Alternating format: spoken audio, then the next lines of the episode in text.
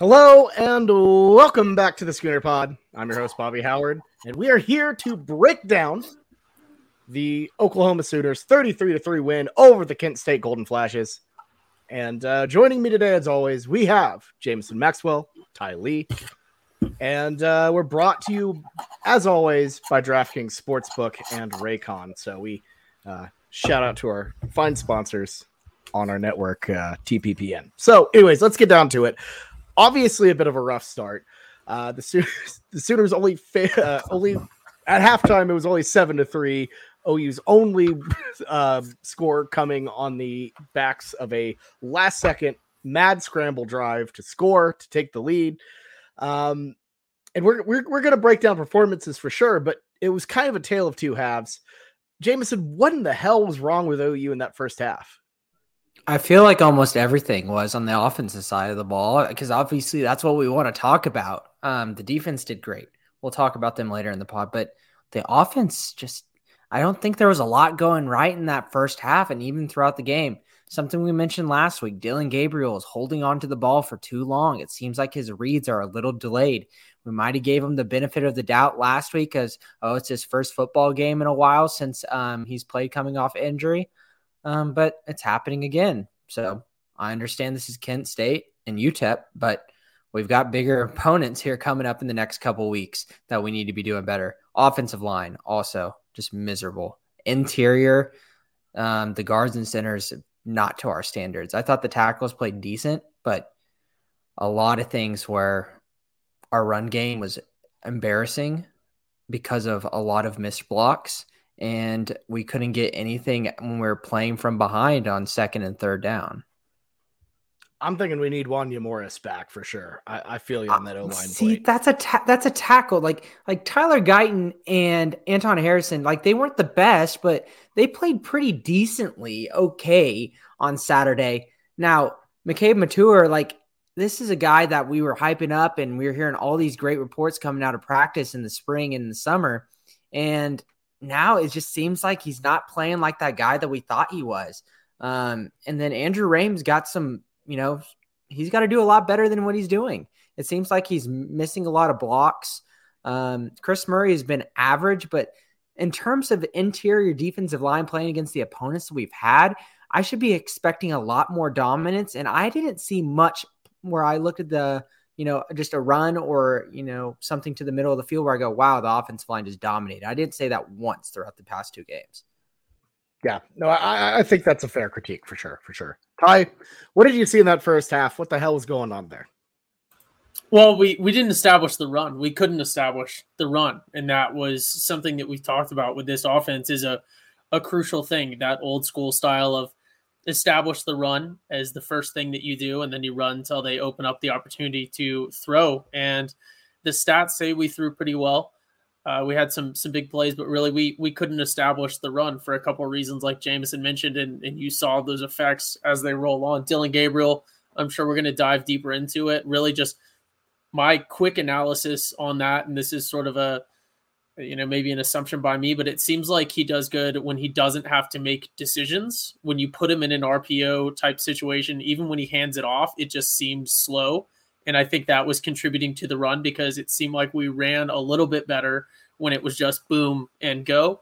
And then the same thing when it came to passing, I feel like, and, and I'm not saying he's not a good decision maker. I'm just, it seemed like he was struggling with having to make decisions in this game because even though he threw well, his stats I think are much better than what it looked like. When I went back and looked at his stats, I was like, wow, okay, he that looks a lot better than than what I felt like when I was watching it. But even the pass plays when we ran that hurry up offense with the last two minutes in the in the first half that led to our our opening touchdown of the game, he was excellent. And those were the type of passing plays where you get really one look, and he was passing to his first look on that designed or on a lot of those designed quick pass plays. So it really seemed like the more decision making that Dillon Gabriel had to make during the game or during the play, it seemed like he really struggled with that. And hopefully that's because he's still new and building chemistry and, and learning, you know, his receivers. Because we saw a lot of different receivers. I'm sure we'll get into that as well, but a, a lot of different receivers out there.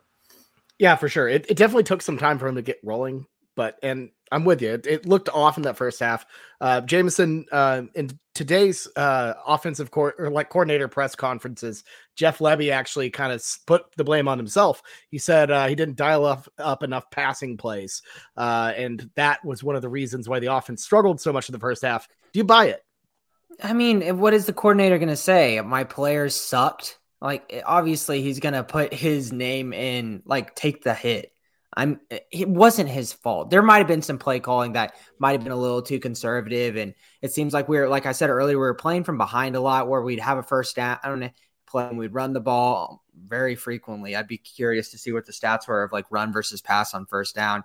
And our offensive linemen want to make a good block or notice a lot. And what um, the people I was sitting next to were talking about too is um, Kent State safety, they would play too high safety, but as soon, almost every single down, those safeties be coming up and coming up fast to defend the run.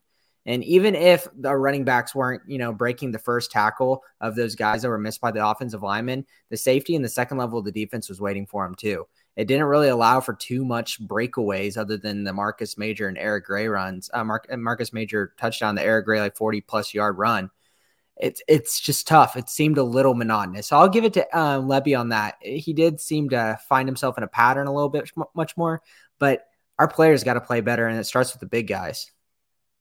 Yeah, for sure. Ty, your thoughts on that? Yeah, I mean, it's a when you look at the coordinators. One of the notes that I had, and this is something that I didn't go back and rewatch the entire game, but I you know watched it in person. I was uh, lucky enough just by happenstance uh, happened to sit right by bobby and, and his wife my wife and i that did, was a fun time. uh, was which fun was time. a fun time yeah. Um, but I, I got to sit up really high and, and watch the game from that point of view. And from there it really seemed like uh, our playbook wasn't that extensive. It seemed like we had not a whole lot of uh, of plays or not a whole lot of, of variety. We ran um, 36 times past 28 but it, it really seemed like out of those 36 runs and, and 28 pass attempts, uh, it seemed like there was maybe 10 plays that were called the entire time. I know there was a lot more than that. So I, I definitely had some questions about our the depth of our playbook if we're talking about offensive coordinator things. And you know, you always make the argument it's Kent State. We won by 30 points. Uh, can't forget that. So we won by 30 points, held them to three. So it wasn't as bad as I think a lot of people think when you just look at the numbers. But uh, are we holding stuff back from the playbook or have we really just not established a whole lot? Or maybe we have a whole lot of plays established and, and things just aren't clicking yet. I, I feel like that was the story of the first half is is it looked like we were doing a lot of things right and it's just nothing was was clicking. Yeah, yeah. I, I, think ty I, I really want to emphasize this with like are we op- not opening our playbook up enough? If you like listen to our older podcast and something you talked a lot ty is having the run open up the pass for this offense and you know spreading out the wide receivers wide and then just jamming them over and over and over on the run to where it's going to put Marvin Mims on an island and hopefully get single coverage and let him go make a play. The problem is, if you're looking at a root cause analysis of this, I can't open up the pass if the run isn't getting opened up. And why isn't the run getting opened up? We have the talent. I think Marcus Major showed a lot, and I want, I'm very curious to see what y'all think about. Is he have an argument now to be RB one over Eric Gray, or are we just overreacting two games in? Um, because that is a huge talking point in the Oklahoma community right now. But I think it's just it, the, our interior defensive line. It just got to step up. Now, if you're talking about replacements, I mean, is McKade Mettauer going to get benched for like a guy like Savion Byrd? We saw Savion Byrd play a little bit in um, near the end of the game, and he looked good for my eyes whenever I noticed him get subbed in. Um, we see it all the time with Bill Bedenbaugh. Um, even whenever we think that we have our offensive line rotation, our best five guys at the beginning of the season, how often do we fall in love with these guys at the beginning of the season? Then they disappoint us, and then Bill eventually finds his five guys, and we stick at it through the rest the ha- second half of the season. I would not be surprised at all coming into this Nebraska game that a guy like Savion Byrd comes in earlier than the fourth or even late third quarter. Maybe even see more of him in the first couple drives. Yeah, no, I mean, you're right. It's a yearly thing. Um, the line always has, like you said, that one guy who we were big on, you know, in the uh in the offseason just never quite materialized as well. So I, I wouldn't be stunned to see it. I I wouldn't say that Bedenbaugh has a short leash, but he, you know, has been known to mix it up a bit. Uh, especially if it's not working, which it kind of isn't here. So um, I could definitely see that for Nebraska uh, coming up for sure. But um, one note I wanted to make on um, that first half before we moved on and started talking about the good things that happened. Um, the defense, you know, they they held they held Kent State to three. At no point was the defense like I would call them like flat out bad. This was the lowest amount of points allowed by an Oklahoma defense against an FBS school since 2017. So th- this was a really good, really solid de- uh, defensive performance that we have not seen in Norman against, you know, an FBS team, a team with a pulse, uh, in quite a and while. That team, so, that team was Kansas. Let me just make a programming note on that as well. Yeah, 2017 Kansas. So, uh, yeah, yeah, that's before Kansas uh, learned how to just run all over Lincoln Riley, I guess. But I don't know. Um, so yeah, the, this defense didn't play bad, but at the same time, they let Collin Schlee uh, throw for 131 yards. You know, 11 for 19 with an 88.7 QBR, which you know a decent outing for uh, you know a Kent State quarterback. So Is it Jameson, d- for hold on, a decent outing for a Kent State quarterback. Kent State Uh, has had a good line of quarterbacks pass. I mean, I think feel like Collin Schlee has at least a little bit of you know respect in terms of deep college football um, reputation because he's shown some things that he was decent. Um, we talked about Crum last year. They took him to the you know the champ conference championship. Um, I think this Kent State team, we have to give our, our credit. Like Kent State, they aren't the best team on defense. Um, they are very vulnerable um, even though they shut us down in the first half and the fourth quarter. Um, but their passing attack is something that was definitely be to be made uh, as a positive point for them. You know, we saw it during the game. Dante Cephas, uh, their wide receiver, you could clearly see him as he was playing and catching those routes. That this guy was your not your ordinary um, non-power five wide receiver. He looked like a guy who's going to be getting drafted um, in the future. So to be honest with you, we can talk about oh we didn't really get any interceptions and all this stuff. We didn't. Um, we probably shouldn't have had him be so accurate. But I was very very happy with our secondary and our defense as a whole. Yeah, I mean they definitely prevented you know really big plays and obviously kept them out of the end zone. So that's some good stuff for sure. Uh, Ty, your thoughts on our defense against uh, Kent State's uh, offense, I suppose. Yeah, starting with with Schlee, and then a note that I wanted to make, sort of earlier, it just didn't come up organically. Is I do want to give credit to Kent State. They, although they lost by thirty and only scored three, I think it can be said by anyone that looks at the game objectively that they prepared very well. Uh, it was, you know, some by chance we did we did have a an interception on their backup a little bit later, and then we we also forced a turnover that was most likely going to result in at least another field goal.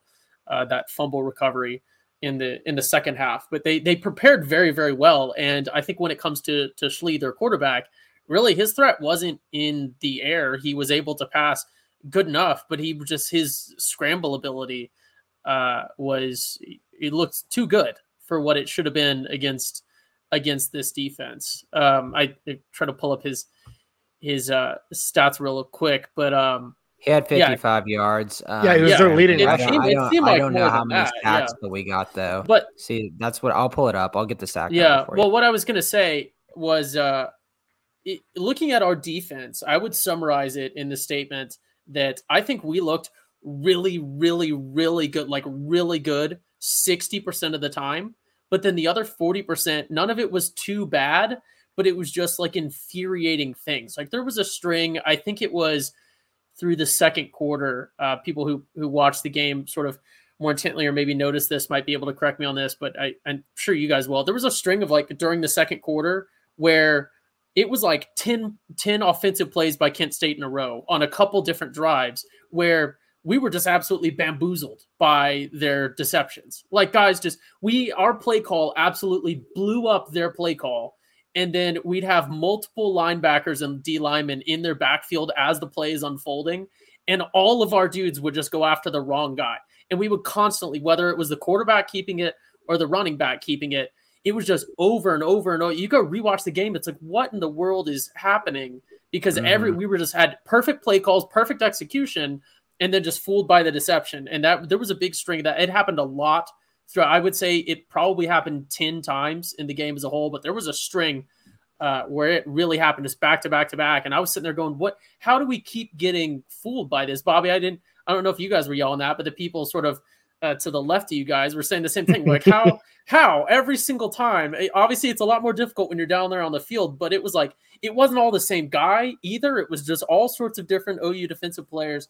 Uh, we their deception. I don't know. Maybe they're just really really good at at deception. Maybe credit. It's to like that off- But uh, It's like that option kind of Well, situation. five Yeah, but there were option. people would act like they were taking the snap before. I was getting really fed. Yeah, up with that that I was, like, wasn't. I don't think that was fooling us. Yeah, I don't think that was fooling us because every time they were doing that, our off. defense just didn't seem very concerned. But it was just all these like the play action and and these RPOs and stuff. Just our defense would go back, and I, you know what? Maybe credit to to their quarterback Schlee for reading it because maybe uh, thinking about it now, maybe our guys were just blowing up the play and we're just locked onto one dude and like I'm gonna get him, I'm gonna get him, I'm gonna get him, and then their quarterback was just able to read it uh, pretty well. I don't know, but that was that certainly stuck out to me. Yeah, for sure. And I gotta say also, like it, to, to your point, you said uh, about Kent State's preparation, and you know they looked like a focused, really prep team. Well, they stayed in Tulsa the entire week, so essentially they had an entire week to just focus on this football game. So it was clear they came motivated, they came focused, they came prepared because you know they you know weren't at school, no distractions. You know they were they were stuck at you know practicing at uh you know I think Tulsa Union the whole week. So you know, um, as anyone can really attest to, when you re- when you're on the road like that, you don't have the same distractions you would at home. You know, you know, your friends aren't there. You know, you just I mean, other than your friends on the team, but everyone's kind of focused towards that one common goal. I think that's something that really benefited them this week. Are you saying that they weren't focused on their online courses that they obviously were taking, Bobby? Oh yeah, they- I- they- that, well, that doesn't make any sense.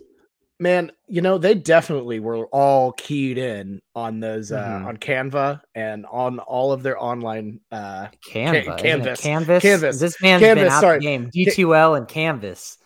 Ca- Canvas. Uh, no, Canva is uh is the graphic software that I, I I use for a lot of stuff, and it's currently up right now. So I was staring at it. It's Canvas. Yeah, I've been out of the I've been out the game too long.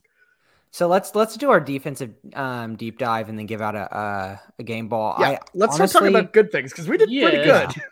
Yeah, I, I really think just by the eye test. Now I don't know if this is gonna be my game ball, but by the eye test, Danny Stutsman looked so dominant. There's there were so many plays where he just like he just I was like, wow, look at Danny Stutsman go. He was all over the field, 12 tackles, four for tackles for losses. He seemed like an extreme difference maker out there. I, for one, thought, oh, you know, Danny Stutsman's on his way to becoming, you know, a high end producer on a defense. Now I'm getting to the point where, am I about to make an argument that Danny Stutsman's our best defender? I mean, honestly, I feel like there's a really good argument to be made there. He is at least our best. He feels like our best linebacker we've had since what? K- Kenneth, Kenneth Murray, Curtis Lofton, or it's Curtis Lofton. Sorry, Oh. Curtis Bolton. Um, Man, that that's that's I that's think a good Ken- Kenneth Murray. Kenneth Murray is a fair, uh, obviously different Yeah. style, but in, in terms Sorry. of impact, I'm a Chargers like- fan, so I just have a lot to say about Kenneth Murray. Hey, yeah, you ju- you get just got to go into OU mode here. For Remember the good times, Jamison. Remember the good times. Sorry, Ty, we were saying something. yeah, no, uh, oh, my light went out. Um, yeah, I would say his his impact obviously plays a little bit of uh, he's a has a different impact, but in terms of the the gravity of his impact, I would say pretty probably pretty similar. Uh, I would make the argument that the best defender on our defense is Billy Bowman. Uh, I think that there was, if you go back and and separate not out individual players, but if you go out and separate uh, position groups, I think you can maybe make an argument that the secondary had the best game uh, defensively out of everyone else because there was I, I pulled up the stats just to double check this because I sort of had an intuitive uh, idea. Kent State had four people that had long rushes of over 10 yards, uh, which is a lot. And those were, uh, I think, all but one stopped by the secondary coming in and having to play run defense.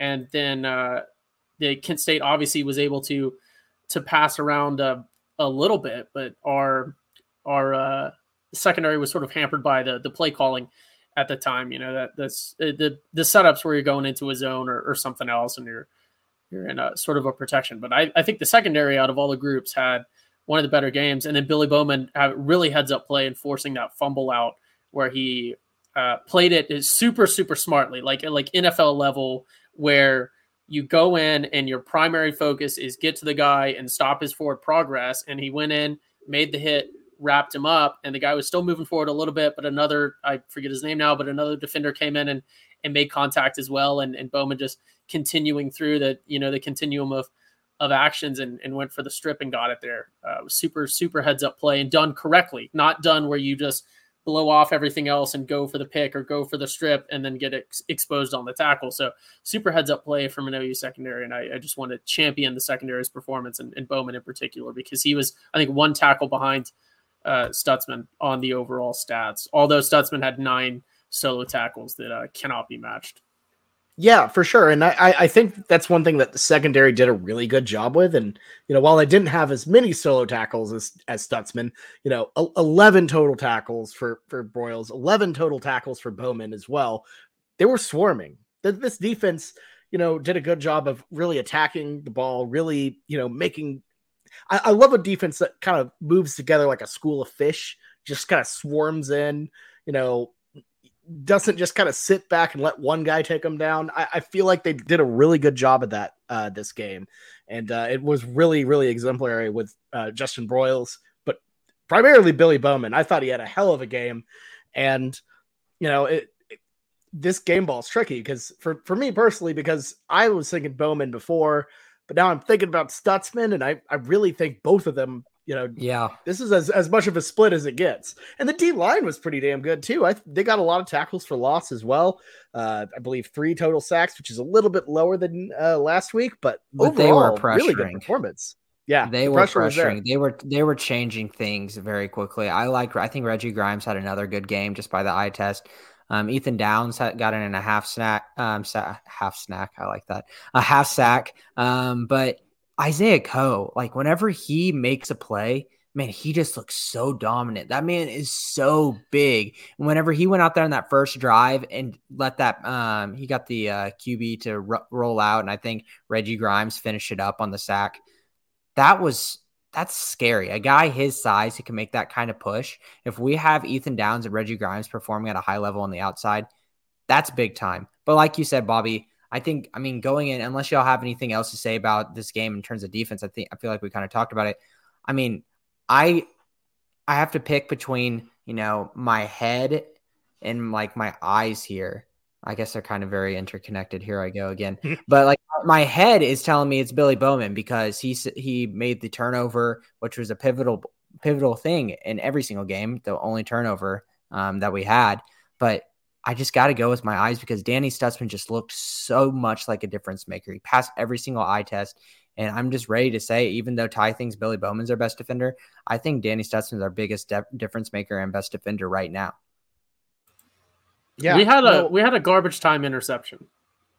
Yeah, okay. Uh, I I wasn't counting that one because it's the backup quarterback. Might be it. Fair Might enough. Be. Fair enough. Ty, what do you think? Who who's your uh, game ball? Yeah, so I I have the the inverse of Jamison's rationale. I think if I go with my eyes, it's Danny Stutsman because he was the flashy one. He was out there getting the big flashy stuff, and his. If you look at just the numbers, uh, empirically, you have to say that he did the best. But I think if I if I think about it with my head and consider in, you know, the the positions and and the natural sort of distribution of, of tackles and, and sacks and things based on your position group and and uh, really think about the the game performance, I have to go with with Bowman. So I'm going to give mine to uh to Bowman. Yeah, and this is tricky because it's it's it's really you know they both deserve it, and I I can't give a game ball to both of them. Uh, so I'm going to give mine to Delarrin Turner Yell. Uh, th- no, but really though that that joke probably needs to die. I I'm going to give it to Stutsman just because of that visceral impact he had on that defense. There's nothing nothing better than having a linebacker who can who just feels like he's all over the field, who feels like he's inevitable, who feels like he's just completely it is so hard to will a game or bend a game to your will on defense. And Stutsman being one of those uh, players who could do that it would be massive for this defense, uh, not just this year, but going forward. Uh, incredibly exciting performance. I know it's just Kent State, but I, I, I, he was the guy that you know got me out of my seat more than more than anyone.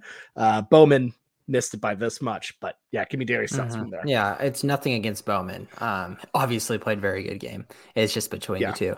But let's let's talk about offense, guys. Um, obviously we kind of already hit on kind of the slowness and what we think needs to happen moving forward. I would love to see just more rotations in terms of offensive line from Bill Bedenbaugh, which is a guy that likes to do that thing.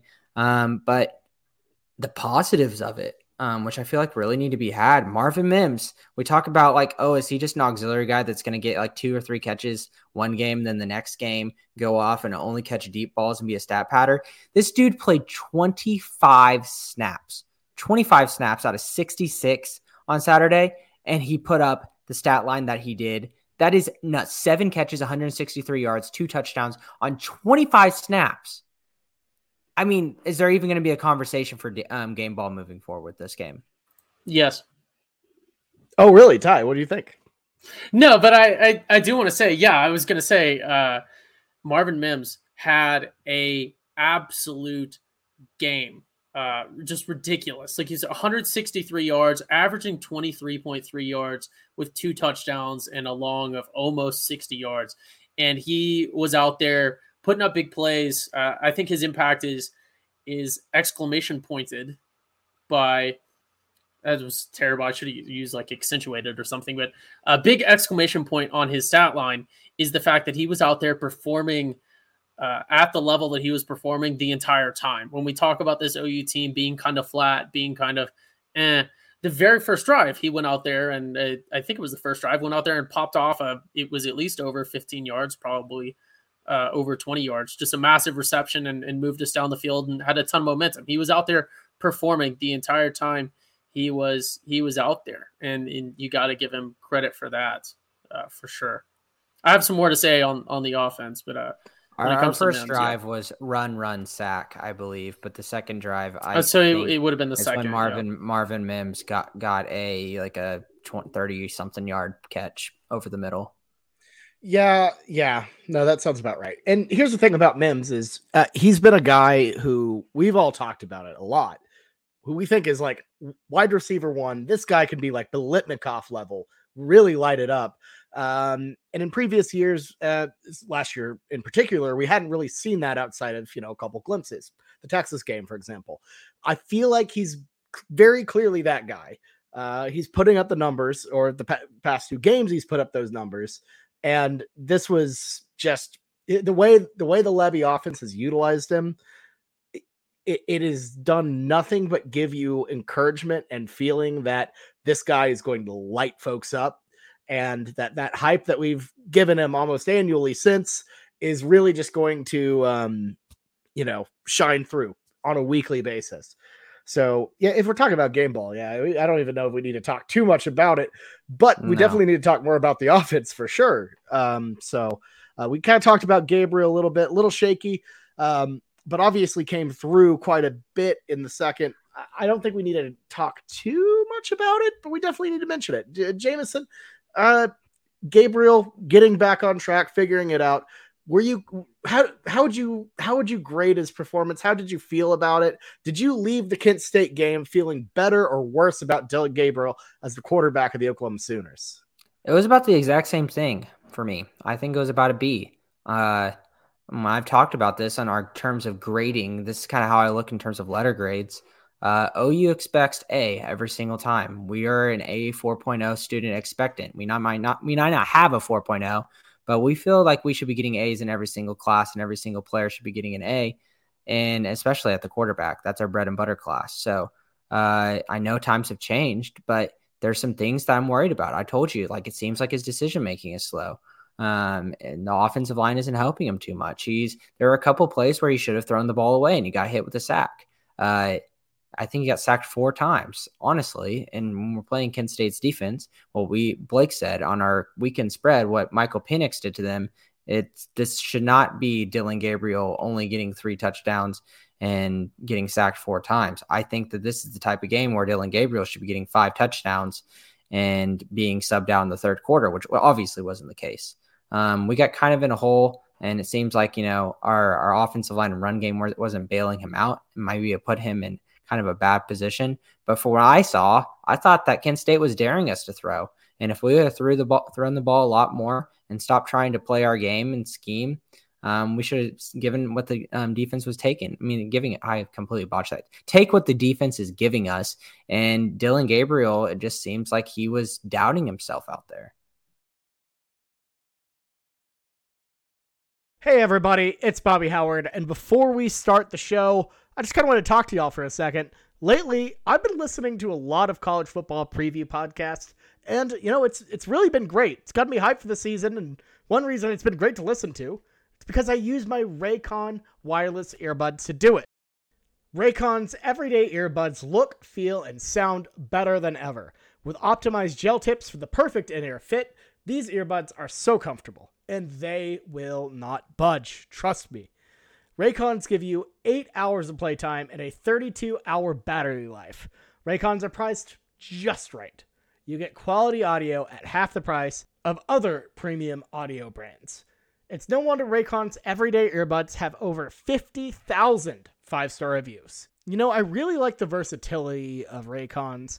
If you're really wanting to lock in, really just immerse yourself in what you're doing, that is where the noise isolation feature comes in. Just block everything out. It's great. But you know what? Sometimes you can't just, you know, shell yourself off. So that's where you go to awareness mode, where you can have some audio come in. You can do errands. You can act like a normal human being and uh, still listen to what you want. So I feel like that's actually pretty great. The Raycons really are great, though, whenever I'm not editing the podcast. Just kick back, listen to some Red Dirt. Feels like you're right in the middle of Cain's Ballroom. It's great. I love it. So look, if you want to be like me, jump on the Raycon train. Go to buyraycon.com slash TPPN today to get 15% off your Raycon order. That's buyraycon.com slash TPPN to score 15% off. One more time, that is buyraycon.com slash TPPN. Use promo code TPPN15. That's TPPN15. The NFL's opening week was action packed and it's just getting started. Get ready for week two of touchdowns, big plays, and even bigger wins with DraftKings Sportsbook, an official sports betting partner of the NFL. This week, new customers can bet just $5 on any NFL game and get $200 in free bets instantly. Want more action?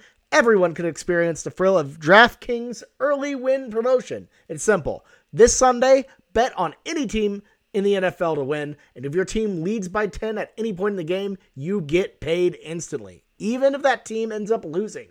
So, download the DraftKings Sportsbook app now. Use promo code TPPN to get $200 in free bets instantly when you place a $5 bet on any football game. That's promo code TPPN only at DraftKings Sportsbook, an official sports betting partner of the NFL. Minimum age and eligibility restrictions apply. See the show notes for details. Now, back to the Schooner Pod. Yeah, I, I mean, I, I think that I, I also I, I think I think Bobby continues to hit mute, and he let's see if he's got an excuse for this time. Uh, Bobby, what do you got?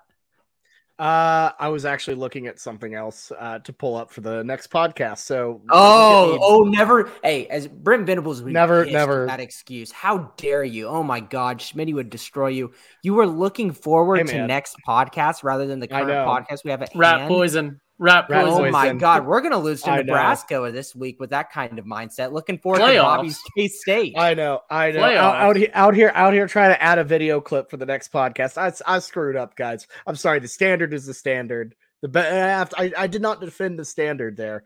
Um, but anyways, no, I, I I'm with you. I feel like I feel like Gabriel's still growing into that role as being the guy at OU. Um, I think that's kind of the case across the board with some places. You know, that this this team is still in its infancy in a way. You know, it's it still hasn't grown into being an Oklahoma team yet. A lot of these guys still haven't really. I mean, this was their second game for a lot of these players. Um, you know, to wear an OU uniform. So I think Gabriel definitely has obviously a massive target on his back. This is a program that has just legendary history with you know with the quarterback position, especially recently.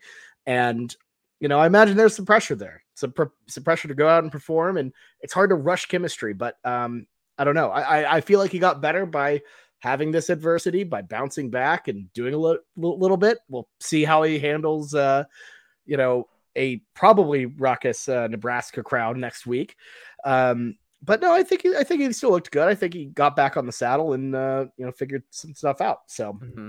yeah, um, I, yeah. Kai, I, I need to hear now. I, I just can't wait any longer. Give me your take on Eric Gray versus Marcus Major. Who is the best running back in our running back stable? Okay, so I, I need to work into it real quick. I have a very quick, very respectful, I want to say, note on Dillon Gabriel. Okay, he is okay. a this. You don't hear this a lot. You don't hear this term a lot in college. You hear it a lot in uh in the pros. You don't hear it a lot in college. But I think Dillon Gabriel is a system quarterback. He's very good. He is very good. He's we we have an Oklahoma quarterback expectation and standard, even going back our entire lifetimes. Just the ridiculous percentage of OU quarterbacks that have won the Heisman in in our lifetimes uh, is is crazy. So we have a certain expectation, but I think he's a system quarterback, and he's not used to the system that he's in yet, and we're seeing that. I think he will continue to improve as the season goes on, but don't expect a a Heisman ceremony or Heisman winning quarterback out of him. I, I think uh, unfortunately he's not that guy. He he cannot rush whatsoever whatsoever. So that's that's certainly a note. Uh, when it comes to the running game, I think I've been known to make this take when it comes to the receivers about how sometimes it's very, very good to be WR2 on a college team, and that has to do with defensive uh, matchups and and the the depth of skill on a lot of secondary rosters at the college level. But I think that Marvin Mims is a receiver is a receiver. I don't know why I said his name. Uh, I was Marcus I was Major. thinking I was like he's I about to think, make a uh, really good point. I'm gonna clip this for our podcast. no. Marvin I Mims is fumbled a it. receiver. I fumbled it. He is, I that is a very so good point. That's an podcast. irre- you, I don't know you what cannot is. refute the point that Marvin Mims is in fact a receiver. Uh, fair and balanced, just objective journalism. This man there. spitting. Um, yeah, but Marcus Marcus Major is, I think, pretty firmly our our uh, running back too. I think really, if you really want to dig into it, there's maybe an argument that Marvin Mims, Marvin Mims is a receiver. Goodness gracious! Wait, yes, he is. Eric, Eric Gray is the Here, name. you know were what? You know what? Let's for. just expose. Let's just expose college game day too. You heard it from the Schooner Pod first. An SEC team will win the SEC championship this year, in spite of what Ooh. college game day analysts will tell you. Uh, but no, so I think uh, Marcus Major. People are saying, "Oh, is he running back number one?" I think he's competing for running back number two right now. Jovantae Barnes got a lot of play time, more carries than uh, than Major did. I think Major majorly benefited from the play calls that he got and the the matchups, which are sort of out of your control from Kent State. I think Kent State prepared very well for us. I think they watched a lot of tape on tape on us. I think they watched a lot of tape on uh, Jeff Lebby offenses, and I think when they saw Major come in, knowing that he wasn't our primary running back, and knowing that they had our run game pretty much shut down, uh, he maybe had a little bit more advantageous defensive setups or defensive game plans uh, when he got the snap. Uh, how much that factored into it, I don't know. He had a he had an absolute ball game, but I think he had easier circumstances. I, I think if you reversed his role with Eric Gray, you would see a pretty similar, if not better, performance from Gray. If Gray is the guy that the defense is sort of sleeping on, to use the the terms that kids use, or he's the guy that the defense is reading. Okay, this is their second guy. He's probably going to block. Let's focus on the receivers. It looks like they're lined up for a pass or something here. Uh, but he he had a, a tremendous game. I think he's on track. He's he's definitely already having the best season that he's ever had at OU, and with a touchdown. Uh, so we got to give him credit. But I I don't think that the oh is he running back number one uh, arguments online hold any merit, and I don't think there's anywhere close to any sort of serious talk or or thoughts like that within the locker room and within the within the coaching staff. I know that's probably Mhm. not what you wanted to hear, Jamison. You probably wanted to hear No. something a little more no. uh, I, I homer take, think- but I think I think Gray is the firm number one, uh, in and I think Gray had uh, the defense swarming him whenever they saw him out there. But you know, it's it's very difficult to be the uh, the pack mule that the load is thrown on uh, versus the guy that gets to go out there and and you know do the the trickier stuff or the the fancier stuff or maybe face a we'll say keeping with the pack mule analogy maybe he's getting a lighter load you know the uh, Eric Gray has, has carried the water jugs when they were full, and now that people have drank from the jugs and they're half full, they're they're getting passed off. So yeah, but I, also I again, made a perfect yeah. point though, Ty. I really do. Um, sorry to cut you off there. I mean, I think that um RB two is always going to look better in terms of if you're trying to compare them one to two, uh, just based on the eye test if assuming RB1 and RB2 are the exact same skill level, exact same players, RB2 should be doing better if they get the same amount of volume. You're right. Um, and I do also agree that I don't think that they're going to bat an eye about Eric Gray being RB1. I think Lebby said it in his uh, press conference today. Uh, whenever there was a question aimed at, uh, you know, Marcus Major and his productivity, you tell it was just the classic reporter, like kind of hint hinting rather than straight up asking a question about is Marcus Major kind of, you know, playing better than Eric Gray. And Jeff Lebby went right around that question, almost kind of dodged it, and just started talking about Eric Gray and how he improved a lot from the first half to the second half. Uh, I think the coaching staff has a lot of confidence in him. But thinking about it, if the, the interior of the offensive line, if they're going to play like they have been, and they're giving up, you know, there our run blocking and our, our zones are not opening up to where our running backs can go up the free gap, Marcus Majors bet is more elusive in breaking tackles than a guy like Eric Gray. Eric Gray's way better in space. There's no doubt about that. But if we continue to have poor blocking, I think Marcus Majors is going to be more productive. I would, yeah. It's a matter, yeah. I, I think that's really kind of the thing is production versus RB one versus RB two because they both do different things. If the O line is kind of crappy that that week, then yeah, you probably want to run Major more. Um, I think they both have a part to play in this, and I think kind of thinking of it as uh, who starts, who's benched is kind of not the right way to think. And I know that's kind of not what you're saying, but I, I think both of these players are incredibly, incredibly important. Um, but I mean, Jamison's right. I think it, it it does kind of boil down to, you know, the performance of that line. Can they figure that out? Because naturally, a guy who can push through it is going to do better. That's that's I think what it boils down to the most.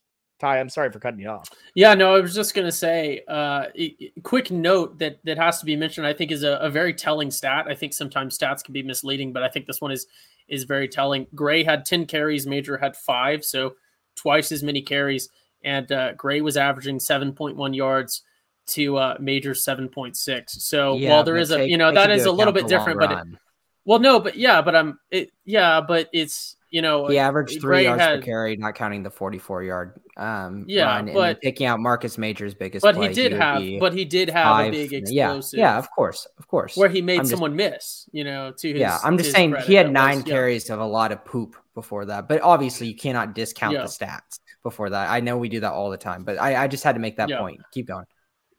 No, I agree, I just, but I, I, was just going to say when you look at when you look at the numbers, there is a. Uh, numerical proof, so to speak, that uh, the it's much harder. I it, well, we saw this with a lot of his his lower yards. Is it's much harder to maintain a high average the more carries you get because there are inevitably going to be those, uh, you know, stop at the line or, or make contact behind the line stuff. So when you're getting the, twice as many carries, it's much harder to maintain that seven plus yards per carry stat. That's even fair. though it's you know it is it is swayed uh, or, or, biased a little bit by a, a big one, but yeah. Yeah. Yeah. So I think that's all we have to really kind of break down when it terms to when it comes to mm-hmm. you know the running backs as well as the O line. I think we covered both of those very well. So, Does Theo uh, Wease deserve a game ball again, Ty?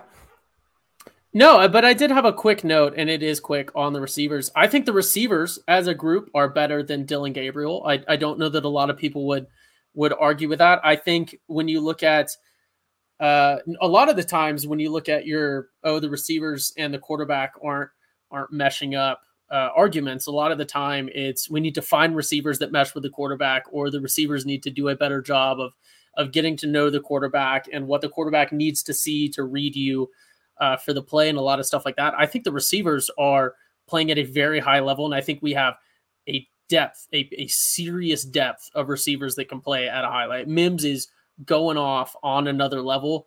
Uh, but Drake Stoops is in is his excellent Drake Stoops form. I mean, three catches, one for just an absolutely electric touchdown. Uh, that was the very first touchdown that we really got to see the lights in action, which I'm sure we'll mention here in a second. Uh, but Drake Stoops, you know, averaging 11 yards of reception on three receptions, just being a, a guy that's reliable and and a whole lot of other guys going out there from all sorts of different position groups, which speaks to our play calling. But yeah, the the receivers, I think there is a fair argument for who is uh, WR2. I think this game, looking at it in action and, and looking at the stats, I would argue that it's Drake Stoops. If you just looked at the stats, you could make a, a Theo Wease argument as well. I think Theo Wease got more snaps uh, significantly than Drake Stoops. I don't know what that number is, but Stoops was not out there a lot. He, but he performed when he was out there compared to uh to we. I think Wease was out there much more than Stoops. So I guess from a coaching angle, Wease is WR two. Yeah, and I'll say this: that Drake Stoops touchdown was probably his best. Very Oh, cool, yeah. very good No doubt touchdown.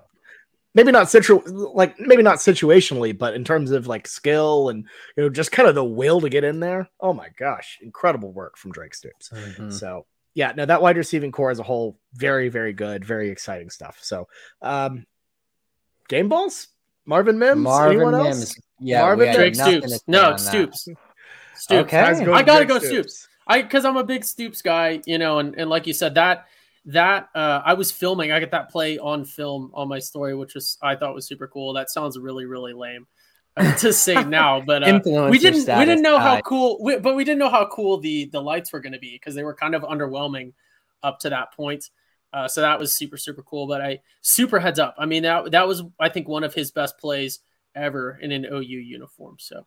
Yeah, so Stutsman we got some- defense. Yeah, we got uh, some viewer comments. If you just joined in, yeah, we we already did our defensive game balls. We I think two out of three went with with Stutsman for the defense. Yeah, Yeah. we were. Let, us talk about the big on lights. Stutsman. bef- Let's talk about the lights before we end this, because obviously that's one of the coolest um, parts to talk about with this. Um, let's write a pros and cons list. Uh, every single thing that is that major, people are going to whine about. Uh, but the pros, obviously, they looked so cool. It, it just seemed like we have a different energy. I've been kind of wanting OU to have a little bit something different. Obviously, we have the Sooner Schooner uh, that comes out uh, after touchdowns, and that's kind of like our big thing. But like having kind of like an angle in terms of like visual production of our games, I kind of wanted something a little bit different. And this seems really, really cool. And the problem with it though is I feel like there's going to be people on TV that are going to start getting really angry, especially with this K State being another night game. Because whenever the lights immediately go off, the TV cameras have no idea who to shoot. Because like the guy gets the touchdown and then everything goes dark on the TV camera. You cannot see anything on TV. Yeah, you have to imagine they're just furious at that because There's you know it's not exactly. It, it, I mean, I'm sure it looks kind of cool on TV, but it doesn't have remotely the same effect. Uh, where I, I imagine it's just a little annoying if you're watching on TV, but in person, it was awesome. Uh, some of the breaks really cool. I think it really kept people engaged. I think it was a, you know, football games are great. Football games are big, but you know, stuff like that, improving that experience that makes it like I want to be there at that stadium to feel that energy, to feel what it's like whenever the lights are going and it's like a it's a mini rave for timeouts. It's pretty exciting. I, I don't know. I I sup- I very much liked it. I thought it was uh, a jolt we needed. I feel like the music has stepped up as well. Um, you know, I I- I know they got a new DJ going. I think it's uh, Garrett Ebersol, good dude. Um, so you know, music stepped up from a from a perspective. Uh, I will say, get a better version of Oklahoma Breakdown. Uh, they played it in between third and fourth. It was better than Red Solo Cup, but I gotta say, Toby Keith has a trash version of that song. Not great. Don't don't think it worked. That's my that's my piece And- on the lights and that and uh the breakdown. And the one singular tweet from the Schooner Pod account, as is tradition, was only about I wanted Crazy Train. Where was Crazy Train? I needed more of it. I was very They finally killed it. They It's just a finally it. nostalgia thing. I needed it. Um, I am I- a fan of, of No, I thi- trolling we did it- songs. I Obviously, we did it the pre-game. only- We did Oh, we did do it train pregame? pregame. I'm like Oh, ninety nine percent sure we did.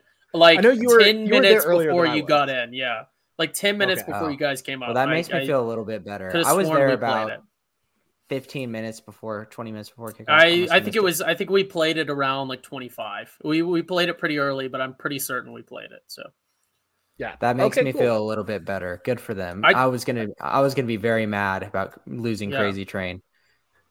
Yeah, we, I think we're the only pro Crazy Train podcast on the internet when it comes to OU. really, At least, because everyone's like, get rid of it. It's garbage. I love it. I every time I hear that little oh aboard, I'm like, I'm in. I'm pumped. Let's do this. It's just It throws me back to when I was a little baby boy hanging out. You know, is. Yeah, it throws me back. I love the nostalgia. I don't care if it doesn't get the kids hype. I like it. Ty wants I more like Mo it. Bamba. So I I did. did do we even play it? I don't think we did. Um, Ty's pro bomb. but I did. I did have a, a, a note on the lights. Is one. it- I think it, someone mentioned this in the the comments as well. Uh, it was not. It's not at the same level that Georgia and Alabama are. Uh, but you can't compare it to that. They have different stadium layouts that are more conducive to that that sort of red out thing. Obviously, part of it is we just don't have the physical red LEDs in the the big lights like Georgia does and like Bama do, but they also have a a more complete upper deck stadium and a more complete uh, I don't know what you call it like a ribbon uh, screen or light that comes around. We only have you know ones that are on the the lateral sides. I'm just completely, but they have stadium designs that are much more conducive to that. But I, I realistically, you can only compare it to what we had before, and it's a a logarithmic improvement over what we had before. It, it's super super cool. I think people on TV probably get used to it. I did watch some of the highlights back on TV, and it did look kind of weird uh, on TV and and on YouTube. Uh, watching the highlights back, but I think you get used to it and, and know what to expect. But it was it was super super cool. It was very underwhelming right when we first did it. When we first there's just like two lights. started to do it. Well, it was too light outside, but then also they were sort of dimming them just barely, and then it was like a second of it, and then it was done. When it, I think they almost revealed them perfectly because they had that sort of uh, reveal where it was like ooh, sort of dim, and I know Bobby, you and I were looking at each other, going, "How many millions of dollars? Like, was this really that cool?" Uh, they were certainly lighting up the playfield much much better. Uh, it looked super, super cool. Inside the stadium was super cool because it was like dark on the upper decks, and uh, it almost looked like a, a Thunder game or like an NBA game. Like a lot of the higher seats were were pretty dark, and the field was just perfectly lit. You had those crisp, uh, which I love. Such a weird thing, but those those X, those four way shadows on the players, uh, which I think look neat. Uh, but it was you can only compare it to what we had before, and it was a super cool approach. But then the way they revealed it, you know, we were everyone was super underwhelmed, and then Drake Stoops had that touchdown that about halfway through the play, everyone was like, "Oh yeah, he's down. This is not going to be a touchdown." And then he extended it with just a ridiculous performance by Drake Stoops. Why he got my game ball, and then when they went full out with the lights and then full on, and it was doing its its complete dark and complete off with the fireworks, with the sparklers and everything. That was Yeah, it was tremendous. The stadium went It was off awesome. it was next level. Yeah. And then a little bit after when we went to a TV timeout and everyone did the phone light thing, that was just the the coolest thing. It was it was perfectly worked out. So I'm sure we will continue to develop the sort of the programming for the flashes and and there might be some some arguments for TV, but I would assume that TV broadcasters, especially ESPN, already have this worked out because Georgia and Alabama have been doing it for several years now. I think since 2019, uh, maybe 18, but they've been doing it for a while, and ESPN has been doing their games. So certainly, uh, the broadcasters know what to do. Yeah, for sure. They'll they'll figure it out. Times change, people figure it out. So yeah, I like them. Uh, and I'm very excited to have the uh, lights back for K State.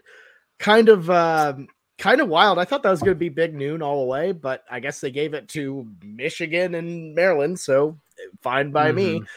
Um, but yeah, that's going to be a massive game. First top 25 um potentially. If, they, if OU doesn't blow OU probably won't drop out of the top 25 if they lose to Nebraska, knock on wood. Um and K-State probably will jump in there if they beat Tulane. Some things hold. Could be a pretty big game uh to kick off the Big 12 uh, conference schedule. I'm sure campus will be hype. I know I'll be excited. So um, yeah, we are being blessed about with that our 11 a.m. kickoffs because looking at the next week with TCU at TCU, uh, I think Big Noon probably would go to OSU Baylor. you would just think that. Um, we might get a nice little run here of avoiding some 11 a.m.s before Texas. Yeah, that'd be nice. That'd be nice. So, uh, Well, a, and I don't.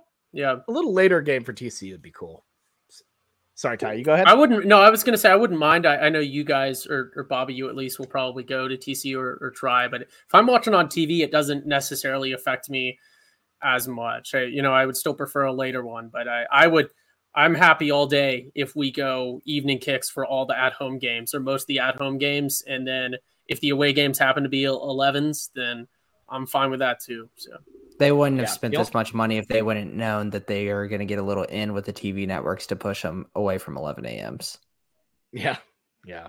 The only big noon game I want uh, is um, OU Baylor for reasons that Jamison and I definitely understand. Yes, So yes, of we're course. hoping on that one. Hoping on that one. But anyways, guys, I think that's all we have for Kent State. But and hey, I, if you're listening to this podcast, we're like, hey, you didn't talk about OU Nebraska at all. What what the hell? Like that's a little weird.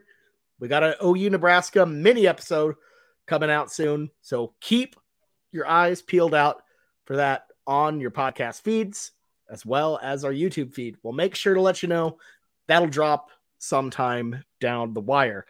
But um, that's all we got for Kent State. So, um, Jamison Ty, I think we're pretty good to close this close up shop. What do y'all think? Yeah, Yeah, Let's do it. Let's do it. I'm excited to talk Nebraska. absolutely. Same here. Same here. All right. Uh, For uh, for me, Jamison and Ty, this has been the Schooner Pod. Thank you so much for listening or watching, and uh, thank you to our sponsors, DraftKings and Raycon, as well as our partners at TPPN. We will see you soon as we break down the OU Nebraska game. Can't wait. All right. Have a great week, everyone. Boomer Sooner out there. That doesn't make sense. Boomer Sooner.